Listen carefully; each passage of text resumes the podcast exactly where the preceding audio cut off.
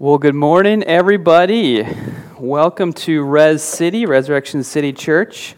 Uh, my name is Joel. I'm one of the pastors here at Res City, and we are in the middle of a sermon series that we're doing throughout this fall, uh, walking through the Sermon on the Mount, this uh, sort of paradigmatic uh, sermon that Jesus gives, that is uh, his announcement, his, his kind of d- describing to us what it looks like to live in uh, the countercultural kingdom.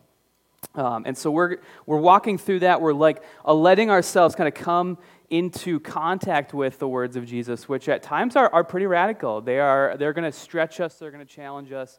And I think we're going to find, uh, find that today as well with our passage. Uh, let me pray for us, and then we'll ha- hop into it. Lord, thank you for a chance to come and worship you this Sunday morning we're, thankful for it, God, and I pray that you would just, in our hearts, help us to be, uh, to, to understand sort of the, the weight, the gravity uh, uh, of, of what it means for us to have been uh, bought by you at, at a price, to be your people, God, to be set apart so we may follow you, we may experience you, may, we may uh, enjoy your love, um, Lord, but then also have the depth of knowledge of what it looks like for us to live in light of that. And as we talk about uh, one, of those, one of those challenging things today, Lord, I pray that you just be with us, uh, give us wisdom, and, and help us to do that well. We pray this in Jesus' name. Amen. Uh, so, in his book, the, the Moral Vision of the New Testament, Richard Hays recounts the story of Father George Zabelka. Uh, this is the, the Catholic chaplain who, uh, in World War II, administered Mass to the Catholic bomber pilot who dropped the atomic bomb on Nagasaki in 1945. Now, if your history is rusty, this was the second A bomb that was dropped on a Japanese city. And these two bombs uh, totally obliterated these two cities. Um, hundreds of thousands of civilians died, and it ended World War II. Uh, Father Zabelka, on reflection on his role in this, here's what he had to say about this. To fail to speak to the utter moral corruption of the mass destruction of civilians was to fail as a Christian and a priest, as I see it. Catholics dropped the A bomb on top of the largest and first Catholic city in Japan. One would have thought that I, as a Catholic priest, would have spoken out against the atomic bombing of nuns. Okay, these three orders of Catholic sisters were destroyed in Nagasaki on that day. One would have thought that I would have suggested that as a minimal standard of Catholic morality, Catholics shouldn't bomb Catholic children. I didn't. So in that moment, before the bomb was dropped, Father Zabelka was he was okay with this. He was kind of whipped into like this frenzy that we often find ourselves in in war. Humans kind of find themselves often whipped into that frenzy when they find themselves in conflict like this. But after he had reflected on it and prayed through it more and more, he could not fathom how him blessing the dropping of an atomic bomb could fit with what we find in the New Testament especially with what we find off the lips of Jesus in the passage we're going to be talking about today. Now, if you remember last week, if you were here last week or heard the sermon uh, later on, we talked about how radical it is for us to follow Jesus. And that's kind of the point of the Sermon on the Mount, is to sort of portray to us this is not a small, trivial thing, but rather it is actually supposed to be radical, to be a real challenge to us, to stretch us. And I think, you know, if you've grown up in church, you've heard this many times, we can kind of fail to like grapple with the radical nature of what Jesus is calling us to do in the Sermon on the Mount. Um, but I think we have to allow ourselves to be uncomfortable as we read this, to sort of not read it uh, in, in, familiarity, um, but to really read it and let ourselves kind of be challenged by it over and over and over again throughout our lives. And today's section is no less radical, and it forces us to wrestle with this question Is it ever God's will for us to respond to evil in anything other than love?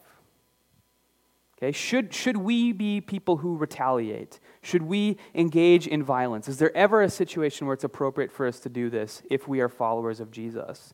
Okay, we're going to get to the heart of that question today. We're going to really talk about it because that's what Jesus has to say here, sort of forces us to wrestle with this question.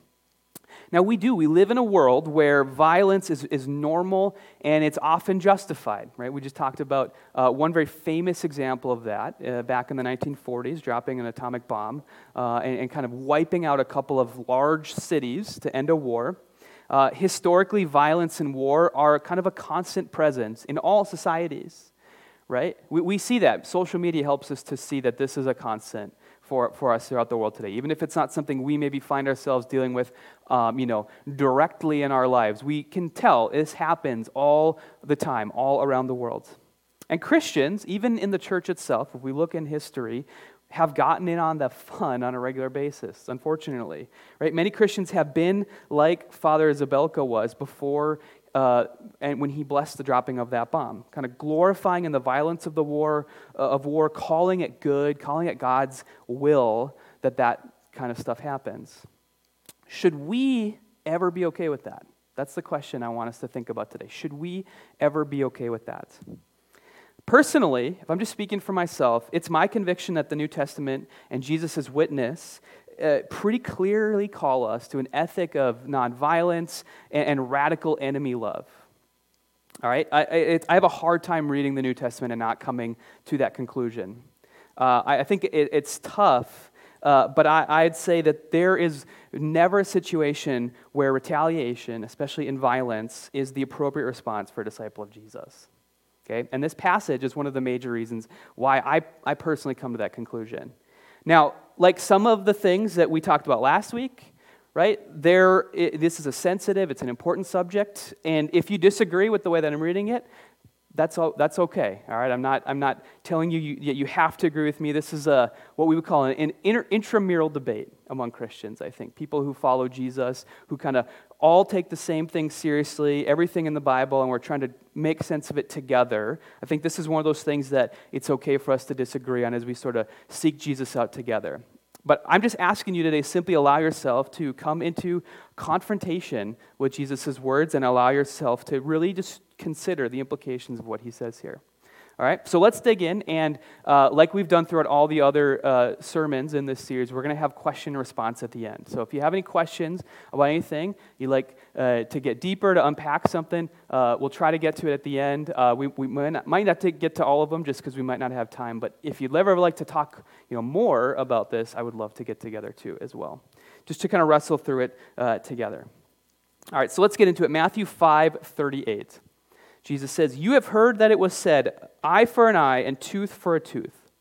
Now, if you remember last week, um, or if you're familiar with this section of the Sermon on the Mount, Jesus has been saying, you know, you've heard it said blank, but I tell you blank. So he kind of says, you know, this is what you're used to, this is what you know, but I'm kind of, this is what I'm calling you to. All right, and he said, sometimes sets these, these things out in contrast or, or conflict with one another. So what he's quoting here is Exodus 21, 24. Also, we find it again in Deuteronomy 20, or Deuteronomy 19 and Leviticus 24, 20. So it kind of pops up a few times in the Old Testament, and it's typically called the lex talionis.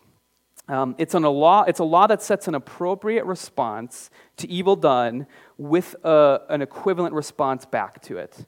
All right? And, and, and this didn't always necessarily mean like literally an eye for an eye. In Jesus' time, uh, this was often quantified financially. Um, and its main purpose, as far as we can understand it, was to limit violence. That was kind of one of the main goals, right? So, no more than an eye for an eye or a tooth for a tooth in your retaliation or your response to kind of help define, like legally, how do we as a society want to approach this question. So, these are laws, like for, for, for the state to live out. Now, Jesus is here obviously referring to individuals. And whether that means that this, uh, this uh, principle was applied in individual situations and people were just kind of felt like they could go and do this on their own. We, are not sure um, exactly you know, why that, or how he, he's thinking about how people would have heard it in that time. But either way, Jesus is going to turn the principle on its head for his followers. And he's not just maybe heightening or intensifying this law for those who follow him, kind of like he maybe did with, with murder or adultery last week. I really do think he's kind of framing it as a bit of a break at, with this law, at least as it's understood in that time. Okay? Now, side note, okay, this is, I was trying to figure like, where do I talk about this in the sermon? I, I figured this is the best spot for it.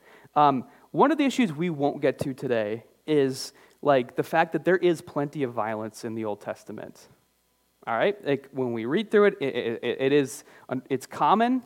Uh, God seems to command it at times. it's a really tricky issue. Right? It's really a thorny one, and it takes a lot of time to really kind of go through and just consider how that fits with what Jesus is saying in this passage today. And I think just for the purposes of time, we're just going to keep our focus on Jesus. I want this to be our in to this question in Scripture, okay? I want us to start here, right? Uh, to fi- figure out what is Scripture's view on this issue as a whole. So, so let's just kind of note, for the purposes of this sermon, that Jesus is kind of acknowledging a bit of a break. He's, he's kind of proposing something that seems fresh or new, at least to the people that he's talking uh, to. And he, I think he would want us to start here as well. Okay? So this isn't to say the Old Testament doesn't matter. Far from it, in fact. But I think Jesus is offering us an opportunity to consider him and what he says in kind of isolation to all of that, to that kind of tough question. So that's what we're going to do today, too. We're going to start here and kind of open the door for, you know, if you want to have more conversation about that later on, like we want to just start here. We'd love to have, you know, have you get into that conversation. It's difficult, but for today, we're just going to start here and kind of focus on what Jesus and the New Testament have to say on this question. So when we do start with Jesus, what does he say? What is the break that he has from this eye for an eye, tooth for a tooth thing? Well, he says here in verses 39 to 42 But I tell you, do not resist an evil person. If anyone slaps you on the right cheek, turn to them the other cheek also. And if anyone wants to sue you and take your shirt, hand over your coat as well. If anyone forces you to go one mile, go with them two miles. Give to the one who asks you, and do not turn away from the one who wants to borrow from you. So he's kind of talking about some specific examples, and he refers to four kind of contemporary laws, uh, kind of in his time. Um, so, first of all, slapping someone on the cheek. Uh, this was major disrespect. This wasn't just something that, you know, is in like a, you know, a, a movie, right, where like someone slaps someone on the cheek for comedic effect. This was like majorly disrespectful. This was the kind of thing you did not do in polite society to someone else. Um, and especially, okay, he says on the right cheek, assuming that it's on the right cheek, that would likely be a backhanded slap if the person that is slapping is right handed. That was like an extra layer of disrespect, slapping someone backhanded. Right? This is something that you were not supposed to let stand if someone did this to you. Okay, there are actually like ancient laws against it, requiring a certain level of uh, recompense for the person who was slapped because of it.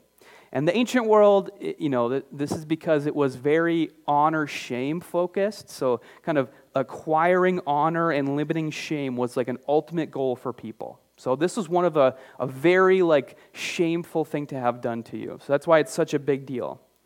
Jesus is saying, be willing to take on heaps of shame without resisting it. That's what he's asking people to do with this. He's not just saying, you know, don't, you know, oh, it stung for a few seconds afterwards and let that stand. He's saying, no, no, no, be willing to like take on the shame that might come from this without requiring the other person has to pay for it. Okay, so that's what that means. And, the, and let's talk about the carrying someone's load. We won't talk about all four of these, but the carrying someone's load. This refers to a Roman law. So, Roman soldiers, kind of uh, Palestine in this time was an occupied territory, so there are Roman soldiers and officials living all over the place at this time. They were able to lawfully force labor from people in occupied territory that they lived in. So, one application of that law was that if they told you to, they kind of picked you out of a crowd and they said, hey, you, you need to help carry my load. You need to help carry my gear, all my, uh, you know, my uh, army equipment or whatever it is. You could uh, require them to carry it for a mile. That was what the law was. Okay, they wouldn't let you go any further than that, but the law said you had to at least carry their stuff for a mile. Jesus here says, why not go two miles? A mile's not that far to walk. You could probably walk two, right? So he's saying, don't just res- you know not resist them. He's saying, why don't you go a little bit further than that?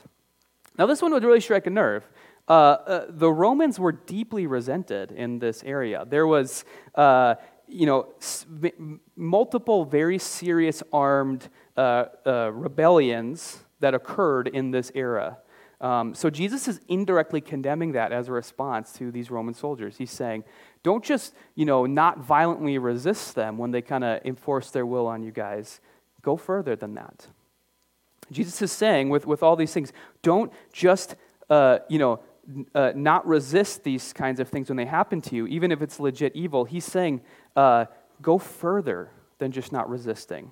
Let the creative power of God's love uh, show you a deeper response than anger and vengeance. Okay? Jesus does not want us to resist evil with more evil. He wants to have, us to have a different response than that, a response of love. Now, sometimes to be a faithful reader of Scripture, it's necessary to kind of read, be, you know, between the lines or kind of beyond the text to really understand it, eh, you know, well.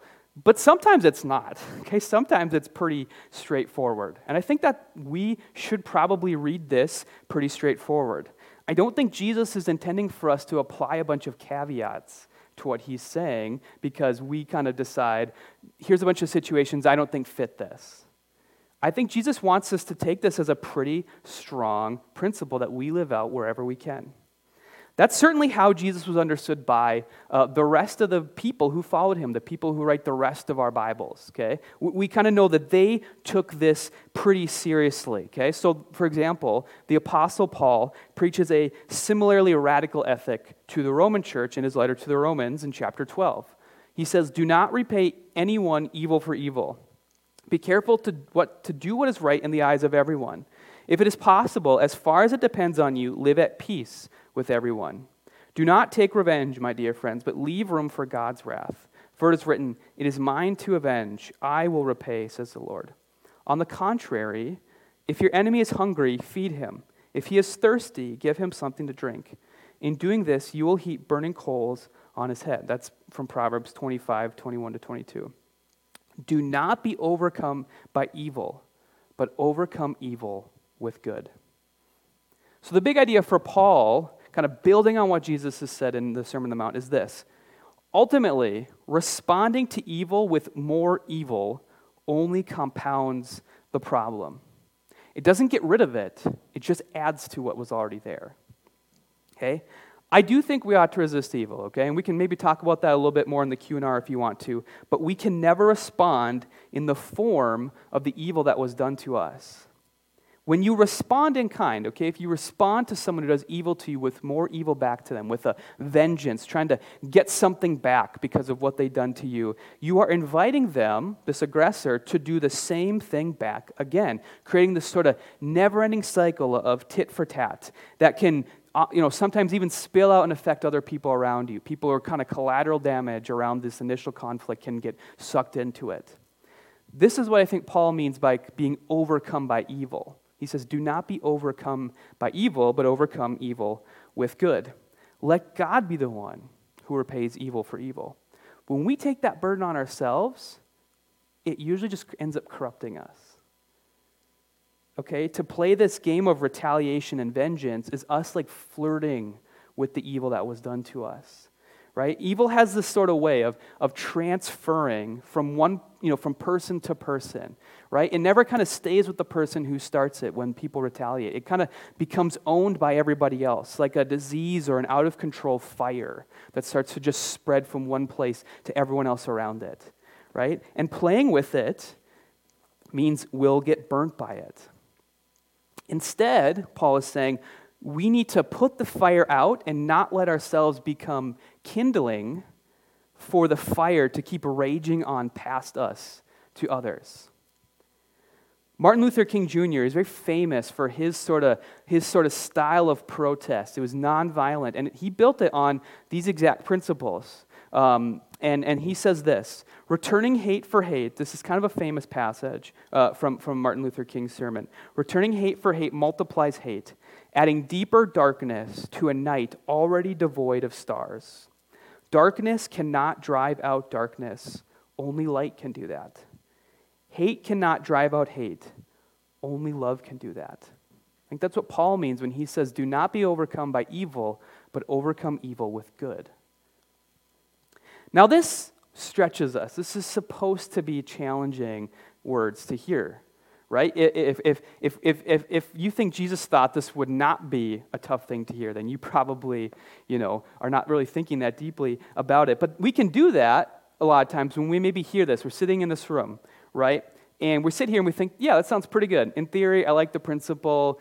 Cool. Two thumbs up to that. But it's really going to stretch us after we've been wronged right? Because a lot of times when we get wronged, an eye for an eye feels really right to us in that moment, right? Something in us just kind of won't be satisfied until we feel like we get that back.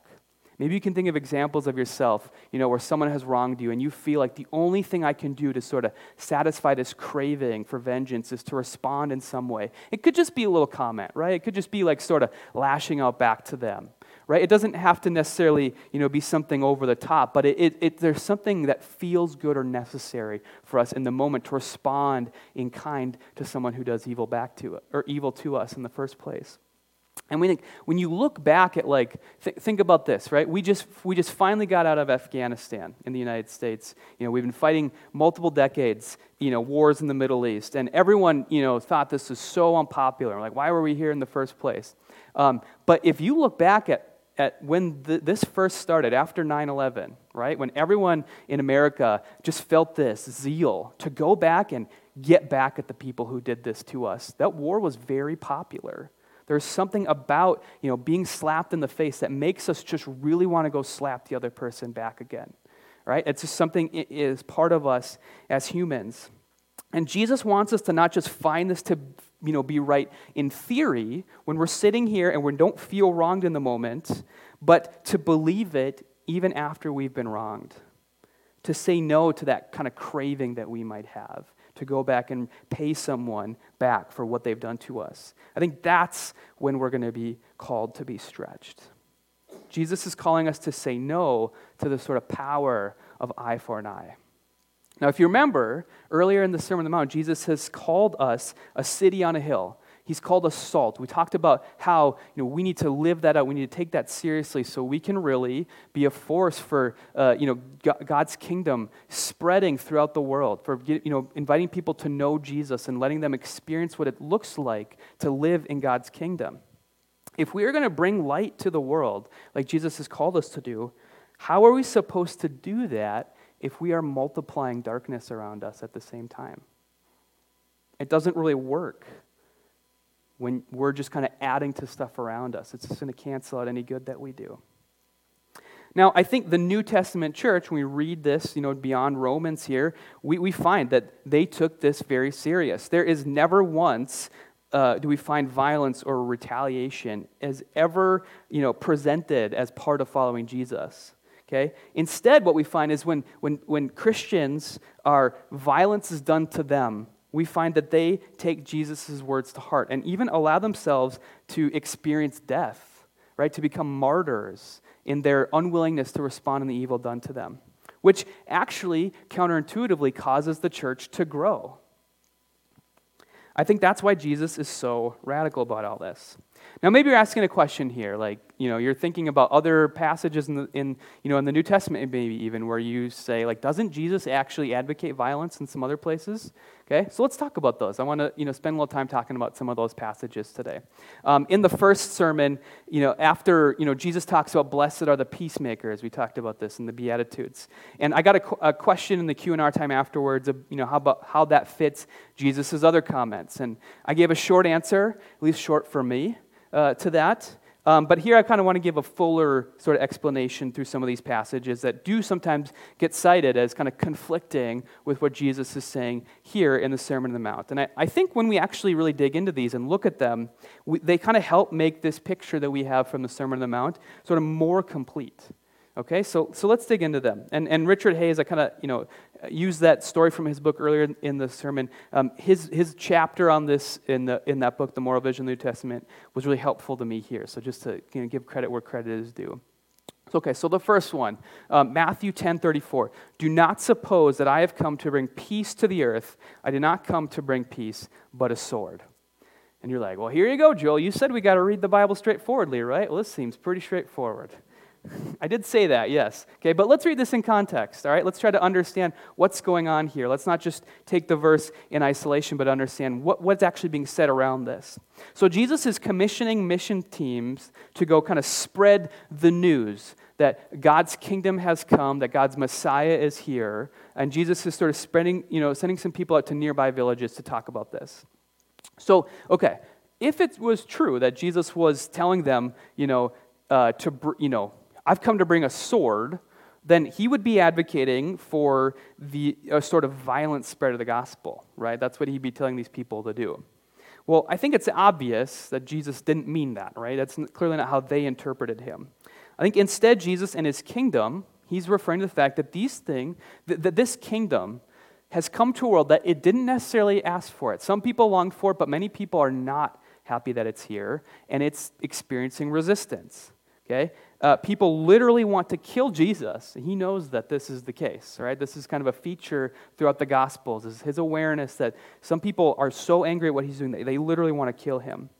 And we kind of talked about this in that first sermon, right? The kingdom announcement is, is crashing into this world, right? It's creating some friction. The sword here, I think, is metaphorical for that friction between those who proclaim the good news and those who refuse it, who resist it, who kind of maybe pick up swords themselves in order to try and stop it from spreading. Right? So if anyone is going to experience the sword, it's actually Jesus' disciples, not, their, not the people they're going out to preach this to right? And like I said, that's the exact story of the New Testament. Read the book of Acts, right? People are literally experiencing the sword as they go out to uh, spread this message of God's kingdom come to earth, right? That has often awaited Jesus' disciples, not just in, in the Bible, but, but many times afterwards, if you look at the history of the spread of the church. Okay?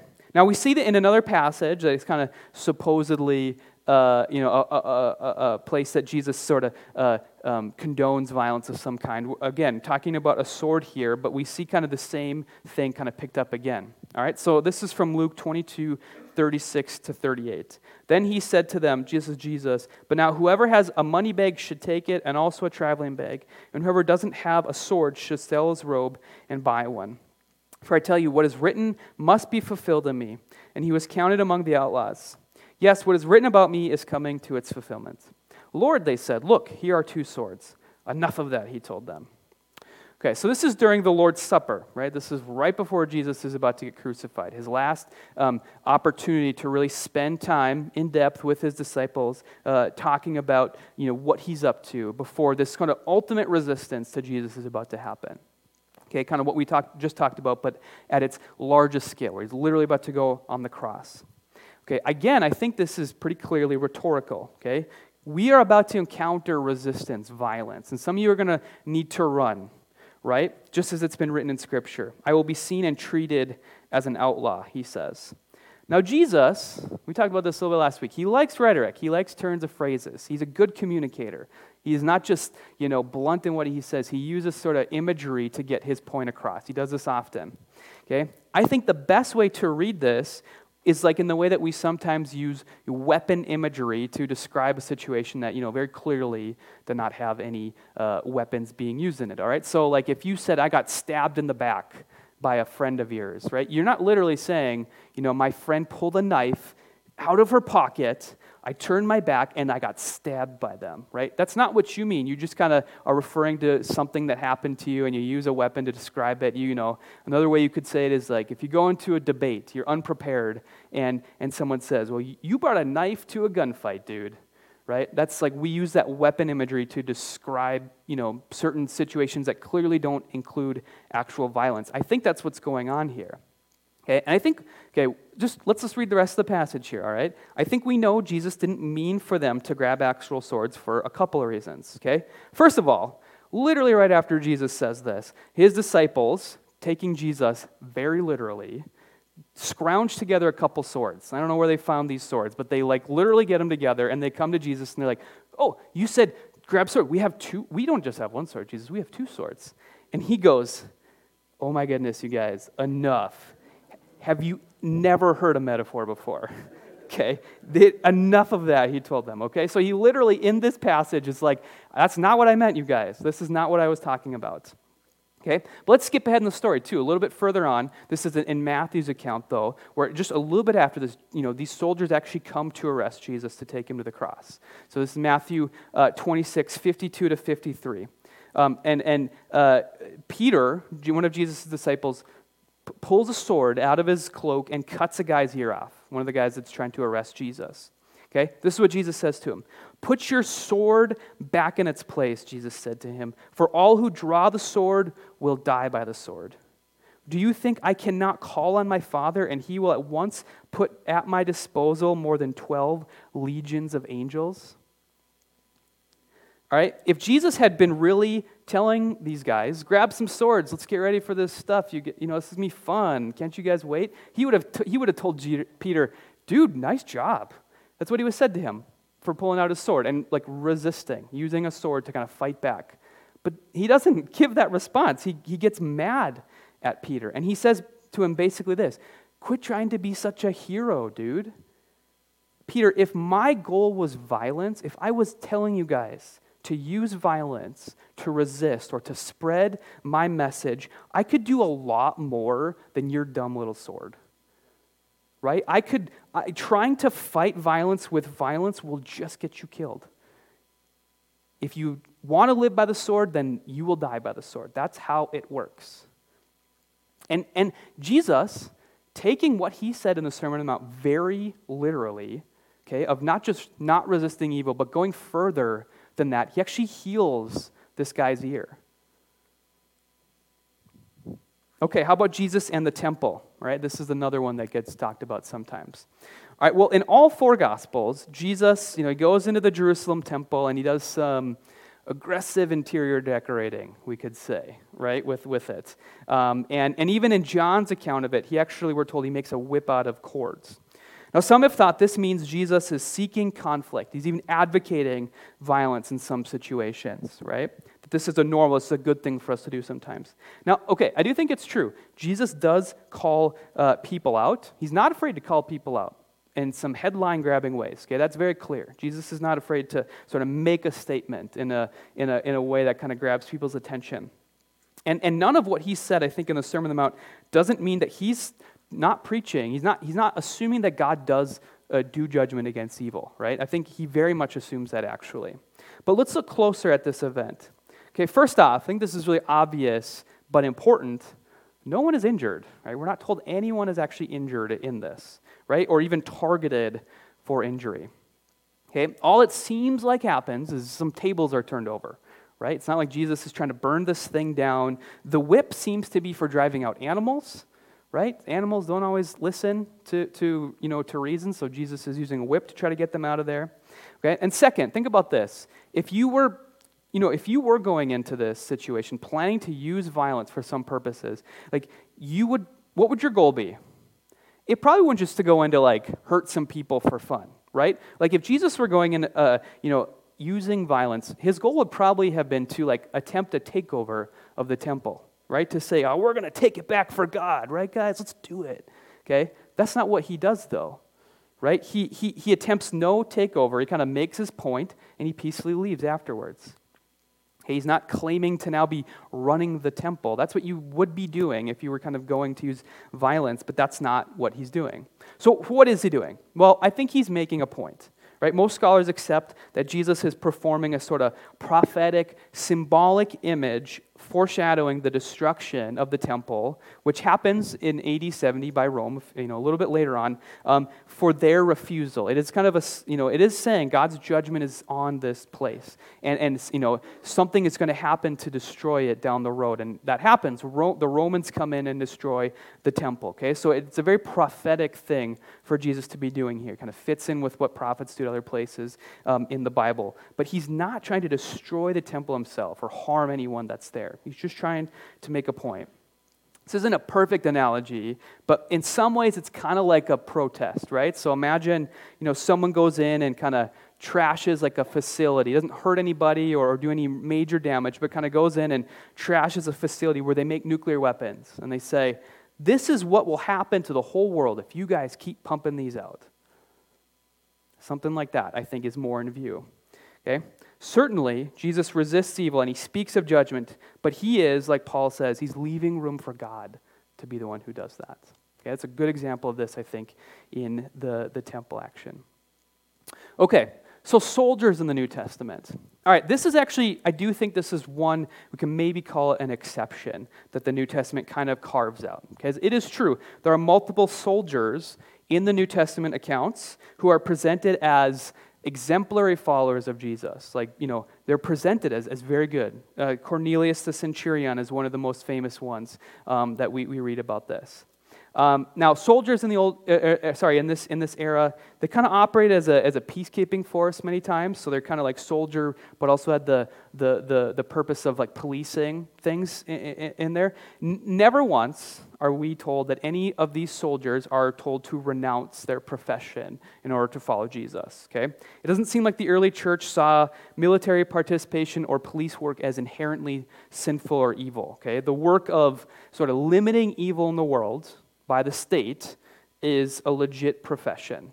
That's, that's what we're being told here. Romans 13, Paul kind of talks about this a little bit, saying, you know, the job of, one of the jobs of the government is to limit evil with, with the sword, okay? Seems not to be restricting Christian participation in that, okay?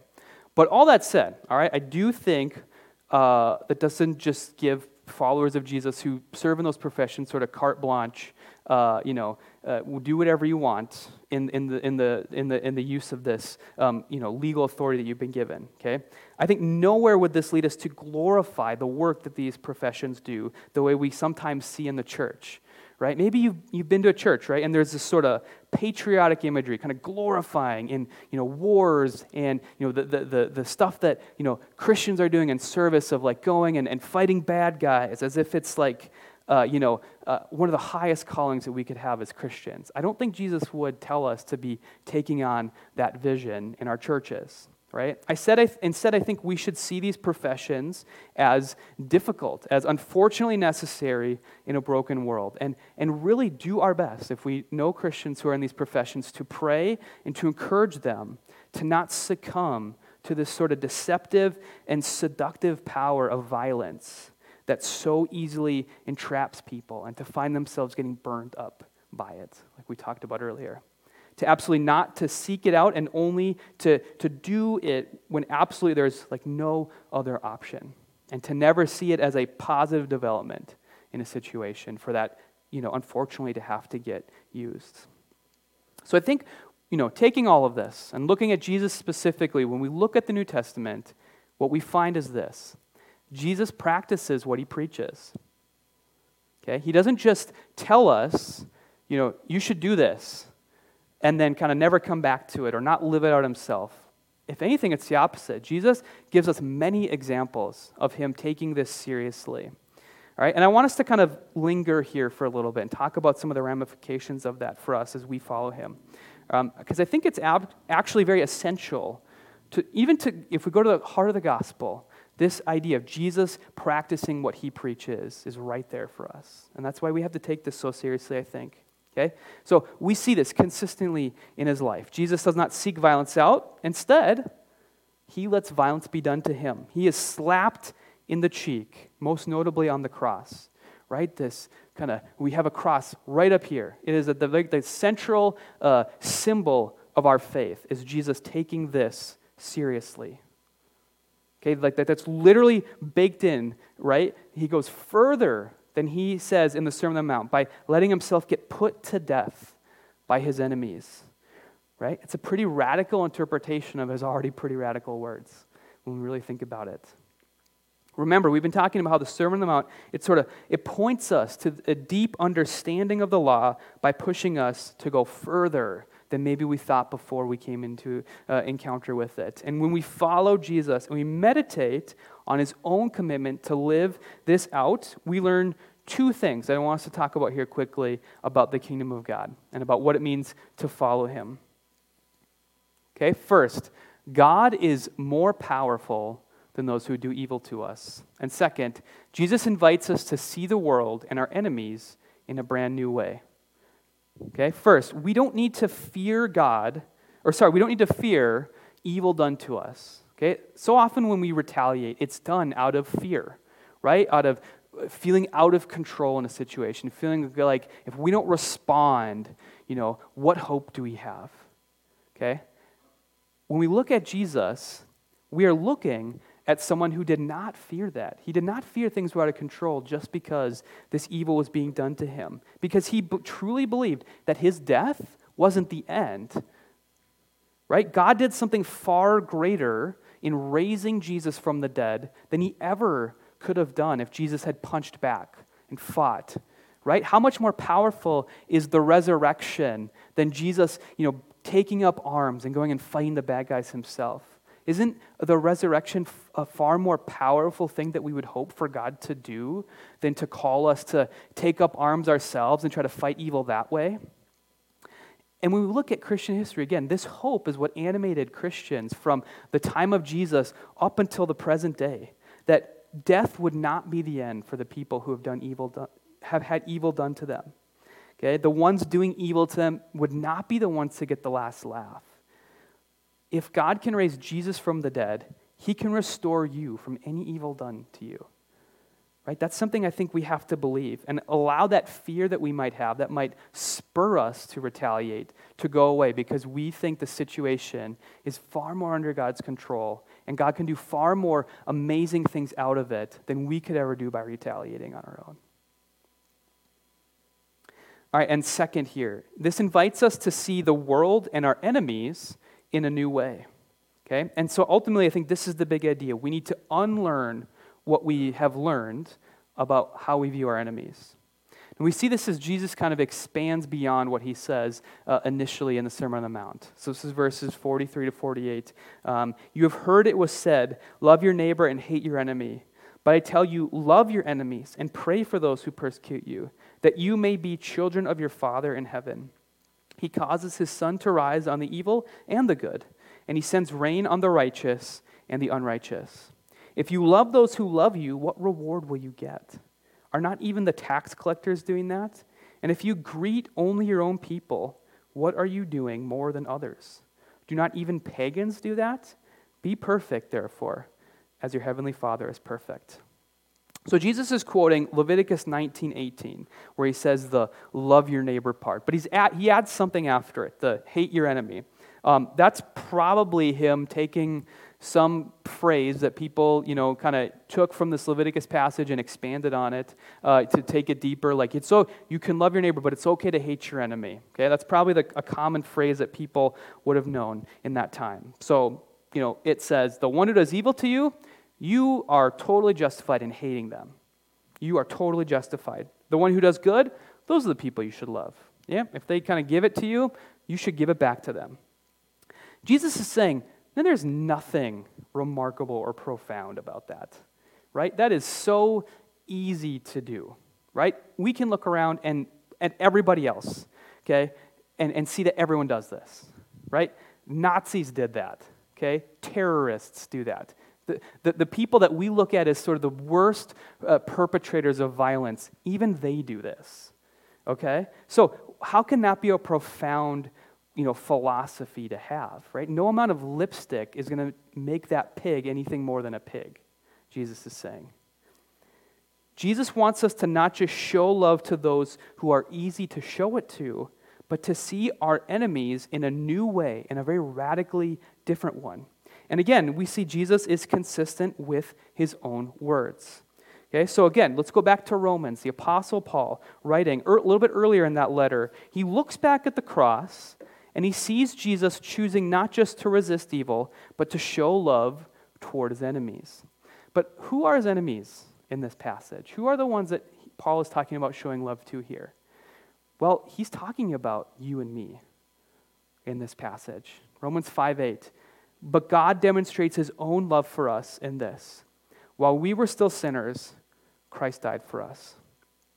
When Paul looks back at his own encounter with Jesus, he finds that he was loved despite his own resistance to Jesus, despite his sin, which kind of set him as an enemy to God as he lived this you know, agenda out that was put him often in conflict with God's will. He found in himself an enemy of God, but one who was not treated as an enemy, but who was loved. And he sees in that all of our stories.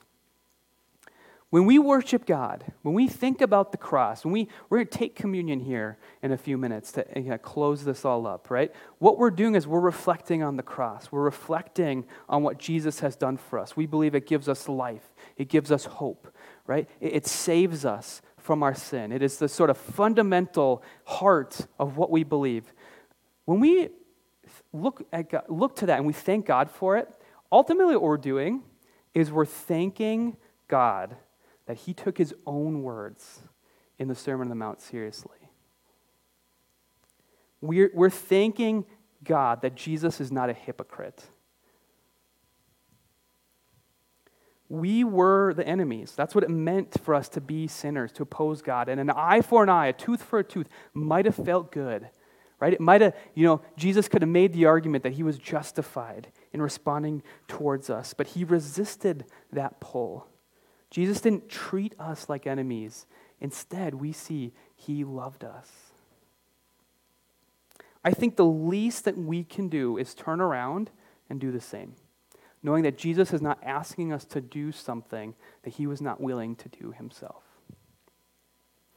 People are going to wrong us. We will have we will have people in this life set themselves against us, right, as enemies towards us.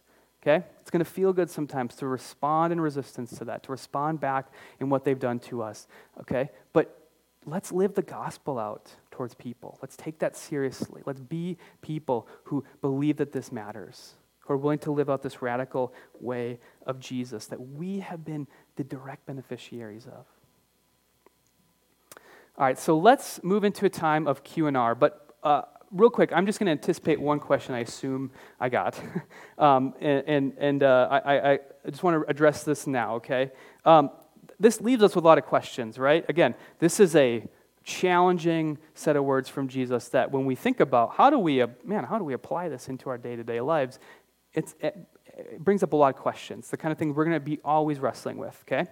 Um, and you know we'll do that here in a little bit with Q&R. Also in your community groups this week, you'll get a chance to really unpack these, you know, plenty. But let me just say this one. I'm assuming a lot of people have this question on abuse, right? What do we, what do, we do for people who are trapped in abusive situations? Is Jesus asking us to remain indefinitely in them or even to, to sort of seek them out, right? I don't think that I don't think that's, a, that's how you should read what Jesus is saying here, okay? He's not asking us to remain in these situations or to continue to seek them out where we are the target of repeated victim or the repeated victim of like violence or, or abuse of, of evil, okay? I think even the most radical reading of the Sermon on the Mount doesn't get you there, okay? We will find ourselves in situations where we have no control right? And, and in those moments, I think that's where we're, you know, we're supposed to respond as Jesus calls us to, right? When, when evil is forced upon us, we could say the day of evil comes upon us. We don't have, we, we, we, we, we don't have any choice but to face it, okay? That's what Jesus, I think, is talking about here. Someone slaps you in the face. In the moment, how do you respond? A soldier picks you out of the crowd and invokes this you know, legal right to make you walk a mile with him. How do you respond in that moment? That's what Jesus is speaking to. He doesn't say, okay, so get up tomorrow morning, go, go find that soldier again and ask if he wants to make this a regular date. All right, that's not what he's, he's saying here at all. Right? Jesus never asks us to seek out these situations, right? He's never asked us to stay in them indefinitely. He's asking us to respond a certain way when we have no choice in a moment. Okay? John Stott I think he just summed this up really well. We'll, we'll close here with this and get into some other questions. Um, but Jesus is, he says, Jesus' illustrations and personal examples depict not the weakling who offers no resistance. They depict rather the strong person whose control of themselves and love for others are so powerful they re- that they reject every imaginable form of retaliation. Jesus' purpose was to forbid revenge, not to encourage injustice. Okay, so I don't think Jesus is asking us to remain in abusive settings. Okay. All right. Um, do we have any other questions? We we have many questions. Okay. Uh, you want to turn Julie's mic on? Yeah, we've got a lot of really great questions. Um, I think we'll have to find a way to continue the conversation since we're running a little short on time. Um, but maybe just for one question, can you comment on the idea of self defense? So the person gave the example of like, you know, someone breaks into my house, can I protect my family or how, you know, how does that kind of work? Mm-hmm. Yeah. I I will admit I've thought about this one a lot actually. This is one where I have wondered like is you know, someone breaks into your house, like okay. Uh, every year we, we try to just do like a, a plan as a church. Like, what would we do in an emergency if there's a tornado or a fire? Unfortunately, we live in a world where we have to make a plan for what we would do if uh, someone came in with a gun, right? And that's just a reality of the world we live in. And I have wondered, like, what would we do in that situation? um, is it appropriate to try to disarm the person by, you know, knocking them out, by, you know, trying to, you know, uh, disarm them with, you know, knocking them on the head or something like that? I don't know. This is, this is where I feel like this really does stretch us, right? This is where I feel like this, these words of Jesus really do challenge us. I think if I had to give an answer to that direct question, I would say, I don't think there's anything, I don't think Jesus would say it's wrong for us to try to disarm the shooter. Um, I, I don't think it's wrong for us to try to stop what they're doing. But I also think at the same time, we should be, you know, you know, not be afraid of death in those types of situations either. I think that's, again, to kind of go back to what we learned from Jesus' own resurrection from the dead, is, is to not see those types of situations uh, to, uh, you know, to, to lead us to fear death to the point where we would do something we might later be afraid of, you know, uh, uh, uh um, couldn't live with ourselves with in some way, okay? But again, this is, it's a great example just of like how challenging that this is to live, that we have to ask ourselves really practical questions uh, like this. Um, and I think that's where we, as a community of Jesus followers, all committed to taking this seriously, have to figure out what it looks like for us to follow, um, you know, Jesus well in situations that aren't always as black and white as we might think they could be. So, yeah, that's the only one you you want to do.